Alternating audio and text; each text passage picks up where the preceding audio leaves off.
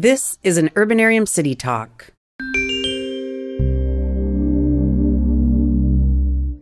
And this is Should I Stay or Should I Go? A show about Metro Vancouver's housing crisis. I'm Jenny Tan, just a regular person trying to make it in Metro Vancouver. On the podcast, I work out if I should stay living in my camping trailer or go somewhere else where I can afford to live.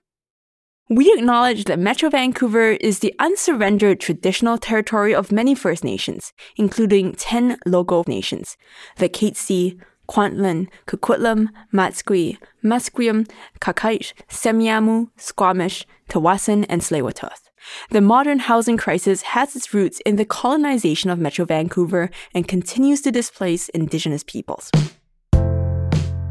On today's show, I give the lowdown of what it's like to live in a trailer in one of the fanciest neighborhoods in Vancouver. You'll hear me and our editorial advisor, architect Bruce Haden.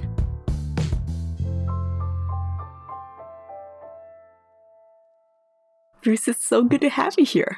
It's awesome to be here, Jenny. Welcome to my trailer home on the west side of Vancouver. Are you feeling cozy in my 192 square feet of space? I love your 192 square feet of space, by the way. I'm very comfortable with small spaces. But tell me about what excites you about being here. I mean, you know, this is not this is not housing that for you is a step down. This is housing you love, right? This, Why do you love it?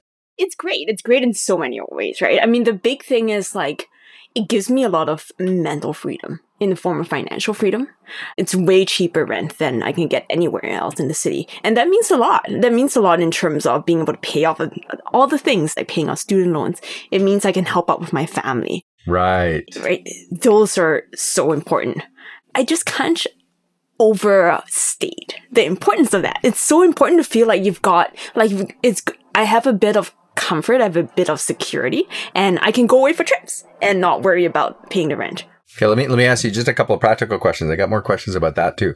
So, when you say paying the rent, are you renting the trailer or are you renting the space for the trailer? So, I'm renting the space for the trailer okay. and also the Wi-Fi and the utilities. Got it. Okay. So you own the trailer. I own the trailer. How long have you owned the trailer? Four years. That's nice. And you've never regretted buying a trailer? No, never regretted buying a trailer. It's not easy. Living a trailer is like, it takes a bit of work. Right. But I've never regretted it. What's the worst thing about living in a trailer? Worst thing about living in a trailer? How about I haven't had hot water in here for four years? Ah. Uh, yeah. So, but the great thing about that is I've actually started to become pretty good with cold water showers. Oh, interesting. so it's like it's one of those kind of refreshing. It's like this. What's the guy Wim Hof? The guy. Yeah, yeah, exactly. Okay. I totally watched a video of Wim Hof, and I was like, I can do it. Here's my horse stance. Okay, okay, deep breathing. Got okay. It. All right. I'm not sure you're pitching everybody. Not everybody's going to want to move into the trailer based on that data. um, but I want to go back to something re- really interesting. So, w- what what seemed to me that you were really excited about was the fact that, um, yeah, you love living here, but it's also that it lets you actually be and I'll use my language, be a good citizen, right? You can pay off your student loans early. You can probably do more things like volunteer work. Is that all true? Yeah, that's totally all true. And look, I don't want to oversell it. Like I like my trailer. Yeah. I really like it. Yeah. Um, and also, look, I don't want to be here for the rest of my life, right? There are many issues. It would be nice to have hot water every right. now and then. But here's the thing, like it's so important for me to be able to let go of jobs that I didn't think were right and not worry about it. Not live paycheck to paycheck. That even feels like a luxury in Vancouver mm-hmm. to not live paycheck to paycheck, and it shouldn't be. And it's it is an advantage for you, but it's also it's an advantage for your family. And it sounds like it's an advantage for other people because we get to have you doing interesting things, right? I've been a journalist for Vancouver Co-op Radio. Uh, right. I can't imagine that's the highest paid job ever. Yeah, the folks at Co-op Radio are great, but it's not the most lucrative job ever. But there's some flexibility that comes from living in a small space with cheap rent. And do you, I mean, it's kind of funky. It's a very cool trailer. Do you ever feel like people are going to look down on you because you live in a trailer? You know, I, I I didn't expect it. Call me naive, but I actually didn't expect it. I just remember the very first time when after I moved into this trailer and I told my manager about it because I thought this was so cool and so exciting. And then she sort of uh, dodged the topic and changed it really quickly and never talked about it again. And I thought, oh, okay, I need to be careful. Right. Housing has a meaning, like it means status. If you own your own house, you've kind of made it.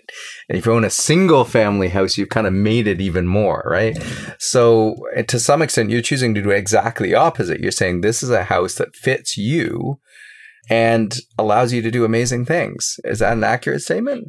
So it's important to my family, right, that we own a single family house, that we own land, and they want me to do the same thing. Right. Um, but also, my family is really excited about me living here because we're also very practical, frugal people. And being immigrants, it completely makes sense to us to live in a smaller space. You know, to not go after the nice apartment, $2,000 apartment in Kitsilano, and to just live in a small space, save money, pay our student loans. It totally makes sense to us. In the meantime, there's nothing wrong with living pretty close to the beach, living like pretty close to a park with a great view. And like I have my own space, which is a great thing. I, I cook in here, I work from here, and it's all my own space. I decorated it the way I want. I have a sweet projector screen in my bedroom so I can watch like pretty sweet movies. You have a projector screen in your bedroom? I have a projector screen in my bedroom. Wow. It's the best thing. That's pretty I impressive. have a sweet setup. So basically, you, you actually don't ever need to leave the trailer. Probably, pretty much don't. Well, I, I like going for walks, you know, you know, Right, keep, right, keep course, active and all those nice things. But no, aside from that, I don't. I could always get my pizza in. I could watch my movie. I'm good. We're sitting at a table. We could have four people here. Do you have people over for dinner and things like yeah, that? I've had board game nights in here. I've dinner parties in here. I work from here, so now we're chilling here, having a nice conversation. But I've I had my entire computer set up here. I've pitched Dolce Gabbana, Dolce and Gabbana from here because Wow. I used to work as a business development director for a marketing agency. I kind of laugh at it, about this actually. So I was pitching this, you know, global fashion brand, working away at my presentation from my cold trailer. Got it. So let's talk a bit more about housing and how how this changes your perspective on the housing conversation. What is it about living here that's made you think more about housing in the whole region? I think it's back to. I think back to what my family, you know, hopes Mhm. for us, me. So, my f- family, we moved here when I was a kid, when my brother was a kid. We moved here because my parents wanted a better life for me and my brother. And I think we mostly got there. We went to university and did the thing. We got a university education. We got good jobs. Um, but the last bit is the housing, right? Because I can't afford to stay here. You know, if I Right. moved a spot, I don't know if I would stay in Vancouver. And it's not just me. And it doesn't make sense to me that we're in a place where if I wanted to live in a place where I don't have to take cold showers, I would be living paycheck to paycheck. Like that just blows my mind. It doesn't make sense to me. And it's not just me. It's all these other people around me. And I didn't I just don't want to leave quite yet. I totally get that. You said something really interesting, which is you talked about your cultural expectations in part based on on where you came from and your, where your family wants. And yet, let's say, for example, I'm, I'm going to oversimplify it one in one level. The cultural expectation that success in your family would look like all the kids having a single family home. Is that true? That's totally true. Yeah. So we're in a region which has mountains to the north, an American border to the south, great farmland that we don't want to lose to the east, and an ocean to the west. Ultimately, there is going to be a conflict between those cultural expectations and the fact that we just don't have a lot of land. Right? How would you address that? I think that cultures shift and evolve with time. And cultures adapt a certain way, right? Because of the circumstances we find themselves in. We find ourselves in. Um, if you look at Chinese culture, there is a great long tradition of multi-generational homes Right. people living with each other. You know, hang out with your grandma and grandpa, Yeah. and then they look after the grandkids. Maybe hang out with your aunt and uncle. And that has evolved because of a land that is so incredibly crowded. Right. And what that has given us is a rich culture, very communal. Mm-hmm. And certainly people have their arguments. But if you look at housing, even in different regions, like we have houses that evolve to suit that sort of more communal living. Mhm. And I think that I don't want to underestimate, right? The fact that we all have these images of success in our life and they're incredibly important to us. We put so much energy and devote so much of our identity to achieving this vision of success. But visions of success change. So I think my question for myself, for the city, but also really mm-hmm. deeply personally for myself is what are my values and how can I find ways to represent them? Yeah, I've lived in this ecosystem all my life when my when everyone around me say, "Hey, you're gonna get a single family house, right?" Like that's Right. They, they didn't quite say those words, but you're like, you know, what are you going to grow in your backyard? Are you going to put a fig tree in there? Are you going to put apple trees in there? Right, right. Right, and that's the so- conversation. Got it.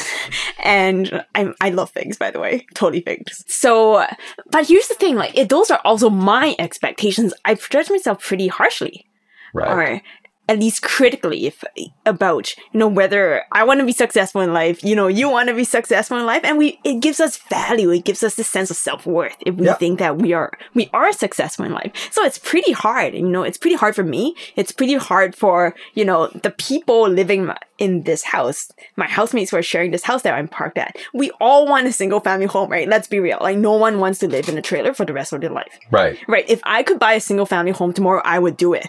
No regrets, like 100%. Okay. Right. Let's be real. But I'm also a practical person. Right. if you can't afford it, you can't afford it. Like I don't, I, I ain't got $2 million.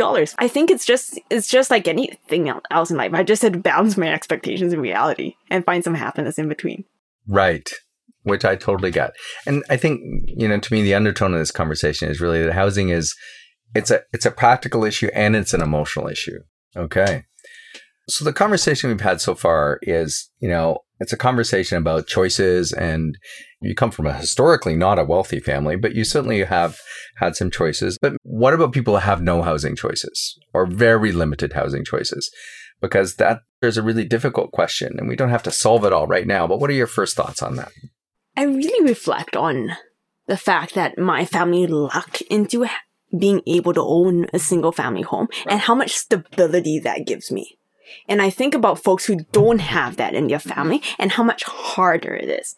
Look, Bruce, if I lost this trailer spot and I didn't want to pay $2,000 for an apartment in Kitsilano, mm-hmm. not that I could really could, but and I don't want to. I could always move back to my parents' place, right? I would never, ever, ever be needing to make the choice of do I live under the Burrard Street Bridge or do I try and move into Crab Park? We're in such a wealthy society. We've got food figured out for most of us, not for everyone, but by and large, a lot of people have all the calories they need and more. Yeah. And we've got education by and large figured out. Not everyone gets all the education we need, but we're, pr- we're getting up there pretty, pretty well.